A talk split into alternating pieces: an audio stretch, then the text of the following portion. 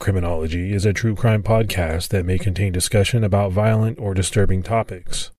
Listener discretion is advised.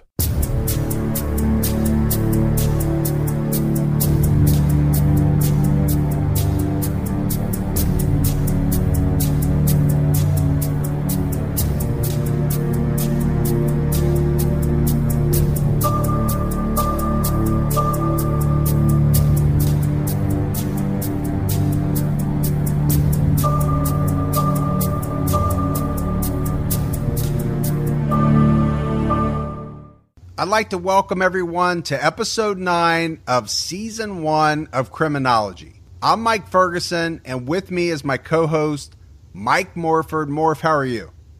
I'm doing good. I'm living the dream and talking with you about some true crime. So about I'm good. the Zodiac. Yeah, and it's it's hard to believe we're at episode nine already, but here we are. Let's go back to episode eight. We wrapped up the timeline of the Zodiac case and detailed how Zodiac's last official contact came in 1974. And now it's finally here, Morph, an episode that I know you and I are both very excited about. We're going to talk about some of the suspects and persons of interest in the Zodiac case. Yeah, Mike, this is one that I've been looking forward to from the beginning because the inner detective in me wants to come out and know who was responsible for the Zodiac murders and, and the letter writing. And just like we did with the case, we're going to take a deep dive here and give you some really good information about lots of suspects and persons of interest. And so many of these suspects are ones that have been on the radar since the very beginning of the Zodiac case, and some are ones that you might not have heard of. We're going to lay out all the details for these men and let you know how and why they're suspects. And one thing we want to do is give you sort of a pros and cons list for each one, and then you can make up your mind as a listener about which ones are interesting and let you draw your own conclusions about who may or may not be Zodiac. So I think the first thing we have to do is, you know, make the statement up front that we're not accusing anyone of being the Zodiac. What we're doing is laying out the list of suspects, potential suspects, persons of interest. And I think we have to start this off with the big names that Robert Graysmith discussed in his book Zodiac. And of course, you have to start with the most well known Zodiac suspect of all, and that's Arthur Lee Allen. So, in Robert Graysmith's book Zodiac, he gave Arthur Lee Allen the pseudonym Bob Hall Starr. In the sequel to Zodiac, Zodiac Unmasked, Graysmith revealed Allen's actual name. Allen had been turned in as a suspect in 1971 by a man named Don Cheney and a business associate of Cheney's. Don Cheney had been friends with Arthur Lee Allen before Cheney moved to Southern California. And Cheney came forward with such a story that if it's true, it, I mean, it would have to almost certainly mean that Arthur Lee Allen had to be the Zodiac. Cheney claimed that while they were out hunting one time, he and Arthur Lee Allen had a very interesting conversation in which Allen brought up the subject of hunting people. He allegedly detailed how you could attach a light to the end of a gun and shoot people at night. And Cheney went on to tell police that Allen had a pretty big gun collection and he usually carried a weapon at all times. Cheney added that Allen was not successful with women, and Cheney recalled that he thought the conversation he had with Allen about hunting people had occurred prior to December of 1968, which would have been before the murders of David Faraday and Betty Lou Jensen. Investigators were pretty interested in Cheney's story. They did a background check which revealed that Allen had previous run ins with the law for fighting and alleged child molestation. As it turns out, Allen's name was actually in Vallejo's list of persons of interest. Sergeant John Lynch had actually questioned Allen on October 6, 1969, just five days before the Zodiac killed Paul Stine in San Francisco. The report by Lynch didn't mention how or why he became interested in Allen in the first place. The investigators decided to arrange a surprise meeting to interrogate Allen further. On August 4, 1971, inspectors Dave Toschi and Bill Armstrong of the SFPD, as well as Detective Jack Mulanax of the Vallejo PD, paid Allen a visit at the oil refinery where he worked. The investigators sat down with the 37 year old Allen, and the first thing they noticed was that he closely resembled Zodiac's physical description. He was around six feet tall and a, around 250 pounds. But he didn't look like the sketch that was created and circulated after the murder of Paul Stine. As they interviewed Allen, they noticed that he was wearing a watch with a cross circle logo like Zodiac's on the face, and it was the name of the manufacturer that really caught their attention Zodiac. Police mentioned the watch to Allen, and he told them that it had been a gift from his mother about two years earlier. It was also during this interview that Allen volunteered, without being prompted, that he was aware of the Zodiac's Riverside activity after seeing it on the news. He admitted that he had been to Riverside for some auto races. And one more thing that Allen mentioned when being interviewed by investigators was that he had read a book in high school that had made a lasting impression on him. And the book was The Most Dangerous Game, something we know that Zodiac likely was inspired by or referenced in his writings. After the investigators concluded the interview with Allen, they felt that he was definitely suspicious and they elevated him up their list of suspects. Police began to investigate Allen, talking to people that he knew or that he had worked with. And through these talks, they were able to learn a lot about Arthur Lee Allen. They found out that he was a loner, he didn't date women, he was an avid outdoorsman, and he owned 22 caliber handguns. And of course, the police knew right away that he had been in trouble in the past over alleged inappropriate contact with children. While Arthur Lee Allen was an oddball, he wasn't a stupid guy. He was actually pretty smart and had a high IQ. He had taught school for a while before being fired after the child abuse allegations. He himself took college courses on and off.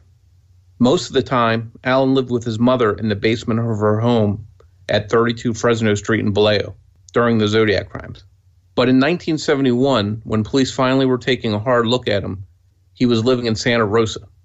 Police didn't feel that they had enough evidence to get a search warrant for the property at 32 Fresno Street. But they got around a warrant by asking Allen's brother if he would search the home and turn over anything of Allen's that might be incriminating. They wanted his brother to look for stuff that resembled Zodiac's codes and ciphers. Allen's brother agreed to help, but didn't find anything of value. Although police hit a dead end at Allen's Vallejo residence, they were able to get a warrant to search a trailer that he had in Santa Rosa. In September 1972, almost a full year after questioning Allen at his job, Toschi and Armstrong, accompanied by an SFPD fingerprint expert named Robert Dagitz, warrant in hand, went to search Allen's trailer. When they got there, Allen wasn't home, so they gained entry and started searching. And what they found inside the trailer looked like what you would expect to find in the home of a serial killer. So the report detailed that they found a freezer that contained the bodies of several squirrels. They also found a lot of pornographic material and a large dildo and a jar of Vaseline. So this seemed to touch on the latent homosexual angle as far as Zodiac was concerned. In the middle of the search, Allen arrived home finding the investigators inside the trailer. It was then that Toschi and Armstrong served Allen with the search warrant. One thing that the warrant allowed was for the police to collect samples of Allen's handwriting. The detectives gave him a pen and some paper and instructed him to print the text from one of Zodiac's letters he was given instruction to write this text twice, once with his right hand and once with his left. The investigation into Arthur Lee Allen had revealed that he was ambidextrous and could write with both hands. The search of the trailer concluded with Dagitz taking several prints from Allen to compare against latent and partial print evidence apparently left by Zodiac along the way. The most notable print was the bloody one left on Paul Stine's cab. Toschi and Armstrong had a gut feeling that Allen was their guy. Jack Mulanax with Vallejo PD thought Allen might be the guy as well. All the investigators could do was sit back and wait and see if Allen's prints or writing matched Zodiac's. They didn't have to wait long before they got the results. Sherwood Morrill concluded that samples of Allen's writing from both his right and left hands did not match Zodiac's writings. Daggett's gave them the bad news that Allen's prints did not match any of the possible prints from Zodiac. And you know, Morph, this had to have been a massive letdown to police. At this point, investigators, despite having all of these nagging gut feelings about Allen, they had to put him on the back burner as a suspect until something else came along that could conclusively tie him to the case. On October 4th, 1974, Arthur Lee Allen was arrested by the Sonoma County Sheriff's Department. But it would have nothing to do with the Zodiac. He was arrested for molesting a young boy, and Allen was convicted and sent to the Atascadero State Hospital. This arrest once again set off interest from investigators as a Zodiac suspect. This time, the California Department of Justice started looking at Allen as possibly being a Zodiac suspect. And at the same time, the DOJ was looking at Allen as a Zodiac suspect. The Sonoma County Sheriff's Department was investigating Allen as a suspect in the murders of several women in the Santa Rosa area dubbed the Santa Rosa Hitchhiker Murders. These murders occurred between 1972 and 1973 in and around Santa Rosa, California. And these Santa Rosa hitchhiker murders were a brutal series of murders of young women that had hitchhiked in and around Santa Rosa. It turned out that Allen's Santa Rosa trailer was right in the middle of where many of the hitchhiker victims' bodies had been found. Some of these victims had been bound with clothesline that would turn out to be very similar to that used by the Zodiac at Lake Berryessa. In the end, however, Sonoma County could not connect Allen to any of the victims or the crimes. Meanwhile, the DOJ, in an effort to help rule out Allen as being the Zodiac, asked him to take a lie detector test, which he agreed to.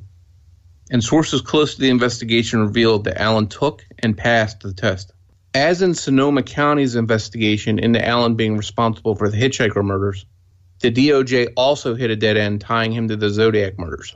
There were still many investigators that felt strongly that Allen was the Zodiac, but there was no physical evidence, prints, or writing that could link him to the case.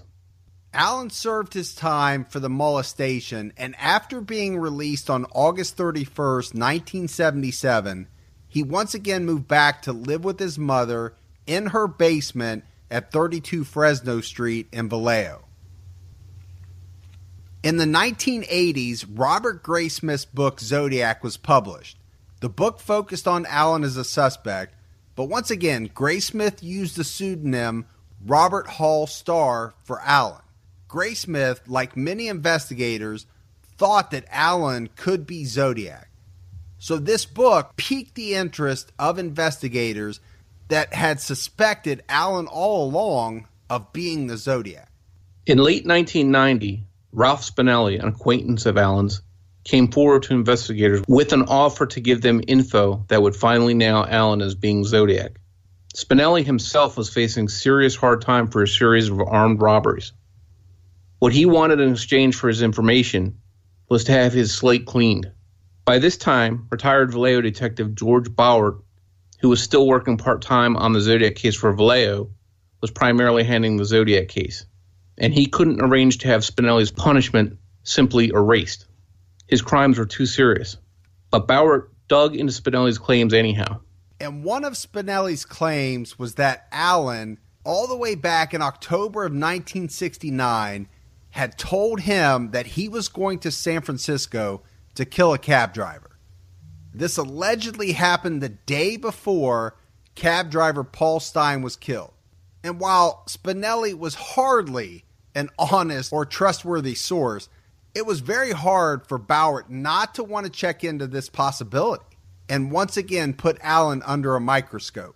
Bawart made a case for a search warrant to be issued to search the 32 Fresno Street home once again in a last ditch effort to tie Allen to the Zodiac case. And on February 13th, 1991, a judge signed off allowing Vallejo PD to execute a search warrant at Allen's home where he now lived alone following the death of his mother. On the next day, February 14th, police surprised Allen showing up at his home with the search warrant. What they found in his home was a small arsenal of handguns, rifles, and shotguns. They also confiscated pipe bombs and bomb making materials. Police took into evidence Allen's Zodiac watch and some newspaper articles about the Zodiac case that they found. Despite the seeming treasure trove of materials, none of it wound up linking Allen physically to the Zodiac case. After all of this exposure and info leaking out to the press that Allen was a strong suspect, he didn't have much privacy. He started to do interviews with newspapers and television programs in an effort to defend himself. They took uh, a lot of my tapes. They took uh, uh, samples of my handwriting. Um, they screwed up a lot of my stuff here too, but that that wasn't. They didn't take that. Uh, they took a couple of typewriters. I know who the guy was. I'd never said a word to him. I didn't like the punk. And I said, "Well, this guy must be on the hot seat for something." Oh no, no, he just he just phoned down and volunteered this information. Well, I found out the next day from a different police officer that yeah, he sure had. He was trying to plea bargain because he was facing 30-year rap on on multiple armed robberies. I couldn't murder anyone. It's difficult as hell, and it can be. It can be terribly depressing. And if I deserved any of it, that would be something different, but I don't. There are two types of liars in the world fishermen and policemen, and not necessarily in that order. And their function is lying to you is to trip you up. They can't do it to me because I have nothing to trip over. I'm not the Zodiac killer. I know that. I, I know that deep in my soul. I've never been known for good luck, and I guess this is pretty much living proof of it. I couldn't murder anyone. Well, they weren't able to get me for the simple reason that I, I've never killed anyone in my life and don't intend to. There are a lot of people around who, who with, with all this bad publicity, uh, are probably sure that I'm, I'm a Zodiac. People who know me, no problem. Thank God for our Constitution because that says a person is innocent until proven guilty. I enjoy a good tussle, but hey, even odds. There were coincidences that, that tended to point towards me, and killing just for the pleasure of it, it's just totally foreign to me. What you just heard were interviews that Arthur Lee Allen gave back in 1991. In August of 1991, police reached out to surviving Zodiac victim Mike Mageau. They wanted to see if Mageau could positively ID Arthur Lee Allen as the man that had shined a light in his eyes before opening fire on him at Blue Rock Springs on July 4th, 22 years earlier. George Bawart sat down with Mageau, showed him photos of various men. Mixed into this collection was a photograph of Arthur Lee Allen.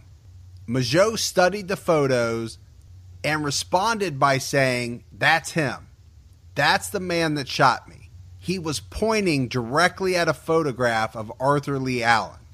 He then moved on to another man in a photo and said, but he had a face more like this guy. Bawart asked Mageau if he was saying that the other guy looked more like Zodiac, but Mageau came back to Allen as the guy. Bawart asked Mageau on a scale from 1 to 10 how sure was he that Allen was the Zodiac? Mageau said that he was an eight. So a couple things are important here, I think. Mike Mageau had seen only a partial silhouette of Zodiac when Zodiac walked back to his car after shooting Mike. The rest of the time, Mike had a light shining in his face. Not to mention, it's been widely reported that Mageau may have struggled with alcohol and drugs during the 20 year period between being shot and picking out Allen's photo. So we don't know how reliable Mageau's ID actually was. What we do know is that Bawart was excited about the idea of Allen now 20 years after the shooting. And this was huge to him because Allen was not only Vallejo PD's favorite suspect, but he was Bawart's favorite suspect as well. So after Mageau picked out Allen from the photo lineup, the Vallejo PD was once again trying to figure out how to make a case for arresting Arthur Lee Allen. But apparently, Mageau's ID of him by itself was not strong enough to make that happen. On August 26, 1992, Arthur Lee Allen died from a heart attack before the Vallejo PD could ever find enough evidence to arrest him as being the Zodiac. This is the Vallejo man many investigators consider to be the notorious Zodiac killer. And this is the first time his picture has been revealed. His name is Arthur Lee Allen. Are you the Zodiac killer? There was there would be nothing farther from my mind. No, I'm certainly, most certainly not the Zodiac killer. But at San Francisco State University this afternoon, I was on a panel with people considered authorities on the Zodiac case. And for the first time publicly, they said, As far as I can tell, Allen seems to be the best suspect they've come up with. I feel that there are so many areas that point directly at Arthur Lee Allen that I feel that he is a viable suspect and in all probability the Zodiac. But investigators never charged Allen with any of the killings connected with the Zodiac. And last August, Allen died. I interviewed him a year earlier. He was 58 then, diabetic, and on kidney dialysis. But back in the late 60s, when the clever killer known as Zodiac terrorized California, Allen was in his late 30s, 60 pounds heavier, strong, a biology graduate student. Police considered him a suspect almost since the beginning. About the only way the heat will stop is if, well, if, if I die, that'll, that, that'll cure it for me. Or if, if, if Zodiac himself uh, confesses. There's so many lies I caught him in. It's uh, his denying things didn't have any relevance anymore. The Zodiac killer taunted authorities and the media, sending complex letters and ciphers, and he sometimes dressed in Navy bell-bottoms. Allen's father, who died about the time the killings began, was in the Navy. Allen wasn't, yet he claimed he was. What I did was uh, paint, did a whole lot of painting on a refrigerator ship, and then I ended up being a third-class radarman, which doesn't have a whole lot to do with cryptography. Today, Vallejo police investigators said they never charged Allen because they couldn't explain discrepancies in the Zodiac's handwriting. Allen sent me this handwritten and typed letter after our interview. They haven't arrested me be- because they can't prove a thing. I'm not the damn Zodiac. The Zodiac killer or victim of years of police harassment? Arthur Lee Allen took the answer to his grave. So, in that news clip was one of the last interviews that Allen gave about having the Zodiac spotlight on him. But, Morph, I think there are some things that we have to break down in relation to Arthur Lee Allen as a suspect in the Zodiac case. You know, first of all, we've got to talk about how Allen became a suspect to begin with, and that revolved around Allen's old friend, Don Cheney, going to police. And according to Cheney, Allen had laid out his plan to him in which he would kill people, call himself Zodiac, and send letters to police to taunt them. According to Cheney, Allen told him all of this prior to Zodiac's first attack on Lake Herman Road. And to me, Morph, if this statement is true, this is unbelievably damning evidence against Arthur Lee Allen. I definitely think you're right about that, Mike. I think there's a couple possibilities here. And one is that Cheney was honest and Allen really did lay out his plan to him before the murder started. But the other possibility is that Cheney was lying altogether. And it turns out that Cheney may have had a reason to want to see Allen locked up. It's been alleged that Cheney's daughter was the victim of unwanted attentions from Arthur Lee Allen.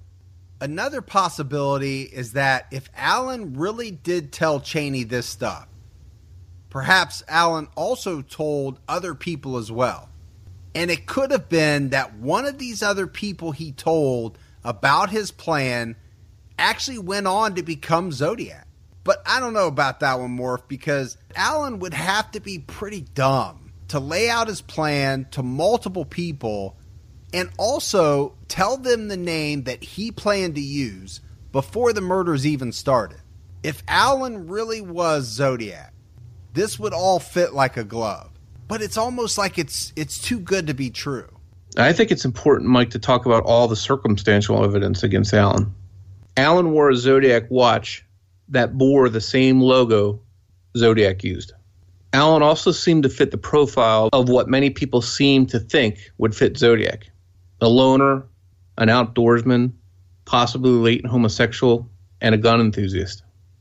He lived in a basement, which is something Zodiac mentioned, and physically, Allen did fit the descriptions of Zodiac pretty well. He was husky or stocky, a pretty beefy guy over 200 pounds. But looks wise, he didn't seem to match the sketch of Zodiac at all. Zodiac had a widow's peak hairline, whereas Allen was balding. And we can't forget that Allen knew a lot about the most dangerous game. He admitted to police that he had been in Riverside previously to attend some auto races. We know that he had a criminal history. The writing from both of Allen's hands was compared to Zodiac's writing. They didn't match. No physical evidence tying Allen to the Zodiac crimes was ever found, and none of the weapons that he owned was linked ballistically to the guns used by Zodiac.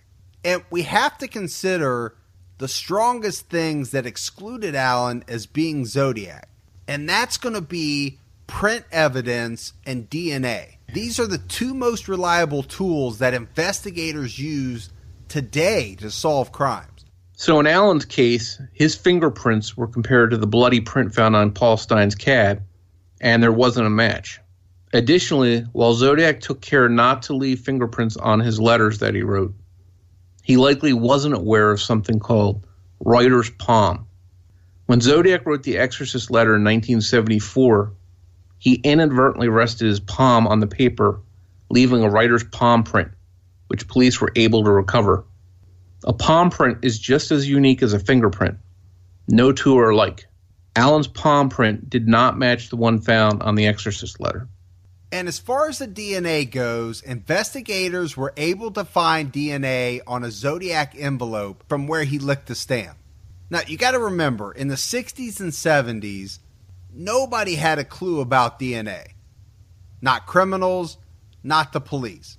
So Zodiac left his saliva under the stamp on an envelope, and decades later, science would yield a DNA profile, but it would not match Arthur Lee Allen. So I think in the end, Mike, there seemed to be a lot more ruling Allen out as being Zodiac than things that might have linked him to the crimes. And it's clear that Allen wasn't a choir boy, but the evidence suggests that he wasn't Zodiac. And there are some in law enforcement that, to this day, still think Allen was involved in the Zodiac murders, despite the DNA, despite the print evidence excluding him. So I think that has to give you an idea of just how strong a circumstantial case there was against Arthur Lee Allen. But more, there's also a lot of people that think Allen was involved, but that maybe he had somebody helping him. You know, that maybe he didn't write the letters. And that's why you know that his DNA doesn't match. That's why maybe his palm print doesn't match. Yeah, Mike Arthur Lee Allen being part of a Zodiac team is something that's been looked at extensively. And as a matter of fact, Robert Graysmith, in his follow up book to Zodiac Unmasked, mentions a possible partner for Allen in the Zodiac crimes. And we're going to get into that on the next episode when we pick up the conversation about suspects. So the next big suspect from Graysmith's book Zodiac was a man named William Joseph Grant. Graysmith gave him the pseudonym Andrew Todd Walker in the book. Grant was turned in as a person of interest by a small team of police officers who had developed him as their favorite suspect. The team had compiled a report on Grant and turned it over to Zodiac investigators. The most well known of this group was a retired California Highway Patrol officer, Lyndon Lafferty, Lafferty, in recent years, wrote a book about Grant. The book's called Silenced Badged The Zodiac Killer Cover Up. Lafferty first came across Grant in the spring of 1970. Lafferty was a highway patrol officer at the time, and while on patrol, he became aware of a man in a car that seemed to be watching him, almost in an intimidating way, from across the freeway. Lafferty felt that this man was up to no good, and he decided to drive across the freeway underpass to the other side. He was going to check this man out. But when he got to the other side, the man and his car were gone. When Lafferty looked back across to the other side of the highway where he had just come from, he saw that the man had taken the overpass to the spot where Lafferty had been parked. This started a pattern of cat and mouse that would last weeks. Lafferty started to stake out that area over the next few weeks, and he saw this man repeatedly. They continued to play road games with each other, and it wasn't long before Lafferty learned that the driver was William Joseph Grant. Grant at the time was in his late 40s, and he was a stocky man over 200 pounds. He wore dark rimmed glasses. After the Vallejo PD received the report on Grant as a suspect, Les Lundblad started to look into him. Lundblad had Grant come in as a person of interest in the murder of Darlene Ferrin at Blue Rock Springs in Vallejo. There's been some rumor and accusation that Grant was a man frequently seen sitting in the diner where Darlene Ferrin worked. Others have accused him as being the unknown older man spotted at Darlene's house painting party shortly before her death. But nothing came out of this meeting between Les Lundblad and William Grant. And in the eyes of the Vallejo PD, he was dismissed as a suspect. So, as the small team of police that suspected Grant might be Zodiac continued to sort through his background, they found some interesting stuff. Grant had been in the military, where he was an instructor in code and cipher training. They also learned that Grant was married to a woman that worked for a pretty powerful judge named Raymond Sherwin. And Judge Sherwin was heavily involved in the Sierra Club, I remember Sierra Club was one of the possible clues in one of the Zodiac writings. This small team of investigators kept a close watch on Grant. And this went into the mid 1970s. You know, they followed him, they suspected him of making heavy breathing calls, as well as sending threatening notes to a female teacher in Vacaville. And this was a town that bordered Vallejo. They concluded that William Grant had a strong dislike for women, and according to their findings, Grant had trouble with women in the workplace. Eventually, Grant grew tired of what he felt was harassment. It's alleged by Lafferty that Grant reached out to the judge who his wife worked for, and that this judge used his connections to shut down any further harassment or investigation into Grant it's not clear what, if any, involvement that judge actually had in shutting down an investigation against Grant. But we do know Grant was never charged or arrested in connection with any of the Zodiac crimes. So you have to think that the code and cipher knowledge that Grant possessed was probably one of the most compelling pieces of information tying him to Zodiac. And then you have his physical description being fairly close to Zodiac. You know, we're talking about being stocky, wearing glasses, but Grant was much older than even the oldest description of Zodiac. Grant was 49 years old in 1969 when Zodiac was seen after fleeing the Paul Stine murder scene. And Grant didn't look much like the sketch of Zodiac either. Also, we have to think about what brought Grant into the Zodiac discussion in the first place. Was it really the fact that Lafferty had a run in with Grant on the highway, and because they played some cat and mouse games, Lafferty thought he had to be the Zodiac? That's a pretty huge leap to make. Several years ago, I reached out to a woman who worked with William Grant in real estate in the 1970s, and this woman knew him well. She said that he was always nice and she never had any issues with him. Her exact words to me were, I can't conceive of Bill Grant being the Zodiac killer. She also noted that Grant had a lingering New England accent, having come from New England area originally. This was something that was never reported by any of the people known to have heard the Zodiac's voice. Grant's writing was compared to Zodiac's and it didn't match. And on top of that, the palm and fingerprints of Grant did not match those of the Zodiac. But the prints not matching and Grant being officially ruled out as a suspect did not stop Lyndon Lafferty he went on to write his book about his efforts to overcome what he felt was a cover up to protect Grant, and it was published in 2012. William Joseph Grant died that same year, and Lyndon Lafferty passed away in March of 2016. And Mike, not to get too far off subject, but what you just said, you know, sort of reminded me of something. Reminded me of just how old this case is. And you realize that when you see the number of both suspects and investigators that have passed away in recent years. For instance, Napa County Sheriff's Detective Ken Narlow, who was really one of the nicest guys that I ever had the pleasure of talking to, he passed away in 2010. David Slaight, the officer that took Zodiac's call after the Lake Berryessa attack, passed away in 2013. Nancy Slover, the dispatcher who took Zodiac's call after the Blue Rock Springs attack, died in 2012. That leaves Bryan Hartnell as the only person left that is confirmed to have heard the Zodiac's voice. Guys like San Francisco Police Department inspectors Bill Armstrong and Dave Toschi are in their 80s and 90s now. So it's not out of the question to think that in a few years, almost everybody associated with this case in one way or another will be gone. It really puts into perspective just how historic this case is. So it's really kind of sad, Morph, when you think about it. You have this iconic case.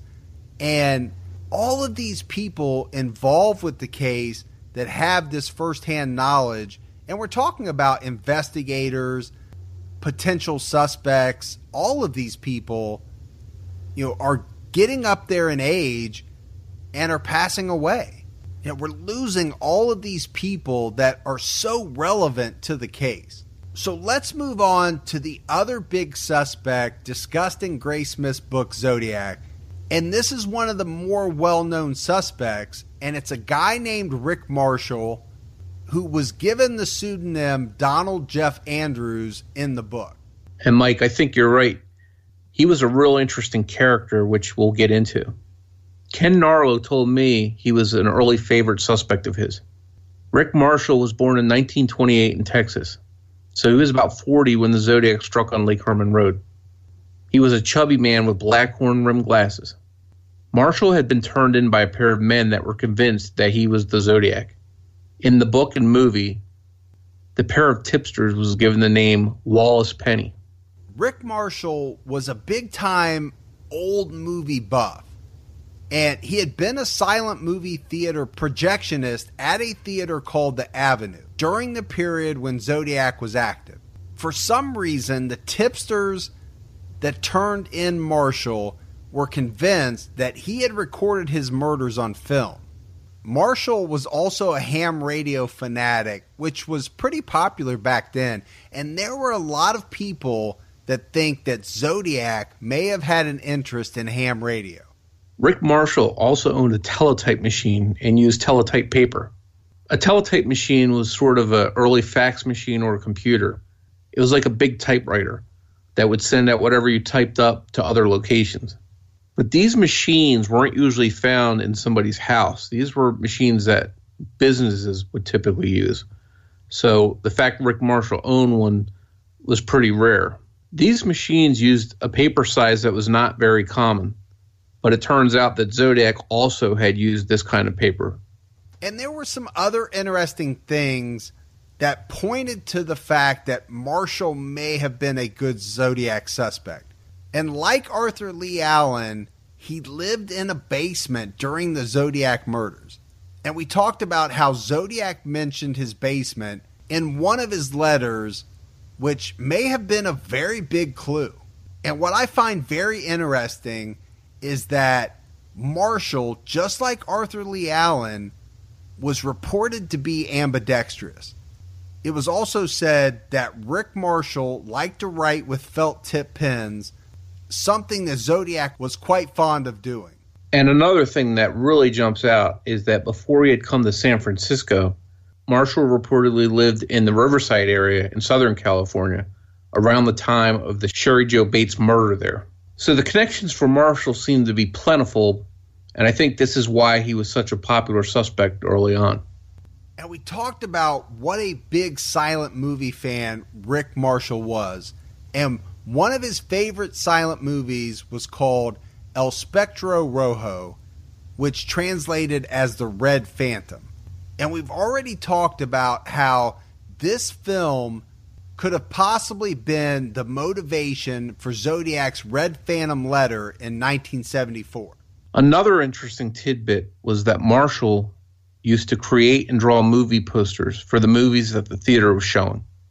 The writing and design of these movie posters that he would create was a lot like some of the fancy artistic writing in some of the Zodiac's writings. And it wasn't just that. The writing itself looked a lot like Zodiac's. Sherwood Morrill said that Marshall's writing was some of the closest that he had ever seen to Zodiac's. So there's a lot of circumstantial evidence against Rick Marshall as a suspect or as a person of interest in the Zodiac case. I mean, he checked a lot of the boxes that many people thought might apply to Zodiac. But as we know from so many cases, it's physical evidence that solves most crimes. And there was no physical evidence to tie Rick Marshall to the Zodiac case. Yeah, there was no indication that Marshall ever owned or shot guns or that he ever was violent. It seemed that he was only a suspect because he fit the popular vision of what most people saw Zodiac as a loner, into movies, a bit of an oddball. Eventually, police checked Marshall's prints for comparison with the Zodiac case prints, and there was no match. In 1989, Rick Marshall was interviewed by the show Crimes of the Century, and he was asked about what it was like to be a Zodiac suspect. I must have a double floating around. I hope the poor guy doesn't look like me, but the fact is that the characteristics you just mentioned fit me almost to a T. Uh, I really am startled at the mass and accuracy of the detail. And obviously, if they had been that forthcoming about that at the time, I would have understood why they were investigating me. My innocence notwithstanding, uh, the details do fit. He sounded pretty understanding for somebody that was accused of being a serial killer. So Marshall's prints didn't match, and he was moved to the back burner as a suspect but there were still some Zodiac investigators that thought he could be involved. Rick Marshall died in a nursing home in September 2008. It was reported that some investigators questioned Marshall on his deathbed. They wanted to see if he wanted to clear his conscience about being involved in the Zodiac case. He denied up to his death that he was Zodiac or had any involvement in the Zodiac murders. Rick Marshall and Arthur Lee Allen were alike in many ways. And on paper, you know, they looked like great suspects. But as we talked about, there simply was no physical evidence connecting either men to Zodiac. But despite all of that, both Marshall and Allen remain at the top of many people's suspect lists in the Zodiac case. So these were the first big three suspects in the Zodiac case written about in Graysmith's book Zodiac. But in the next episode of Criminology, we're going to discuss newer suspects that you may not have heard of that have been developed over the years, and some of them are really fascinating. And we're going to go deep into the classified Zodiac documents and discuss some suspects we know you've never heard of. So you don't want to miss part two of the Zodiac suspects. So before we close this episode out, I just want to read an email that we got from a listener that we thought was really cool. And I really love and appreciate the in depth nature of Criminology podcast. I'm a fan and subscriber. True crime all the time, unsolved, is awesome too. But being a Zodiac nerd, criminology has made me totally obsessed with the case again. I'm an audio engineer and have to say, you guys have done a great job with the audio quality. Thanks much for the hours of fun listening. The show makes my LA commute much more tolerable. Looking very forward to the suspects discussion. So I think that's pretty awesome that he gave you and Gibby a shot over at True Crime All the Time. And kudos too for your audio skills, Mike. Now that's an awesome email, and that's pretty cool, right? So he listens to criminology, listens to a little TCAT unsolved. Gibby will be happy about that. Yeah, you got to give the Gibby, Gibby shout outs for the Gibby fans in the house. I have to. If you want to send us an email about the case or the podcast, send your emails to criminologypodcast at gmail.com. Or you can leave a voicemail by calling 661 77 Crime. Remember, we may use your email or voicemail on the air. And we're still hoping to get as many of your theories and unanswered questions for the Loose Ends episode at the very end of season one. So be sure to get them to us. And if you would, take a minute, go out, rate and review us on iTunes or your favorite Android app. And don't forget to find us on social media. You can find us on Twitter with the handle Criminology Pod, and you can find us on Facebook by searching Criminology Podcast. And if you want to join the discussion about the podcast or the Zodiac case, you can also join us on our Facebook discussion group. That's called Criminology Podcast Discussion and Fans. We've got 125 members so far, and it's a pretty fun group. So we hope you come by and check it out. So, Morph, that is it for episode nine, season one criminology. We've got more in store.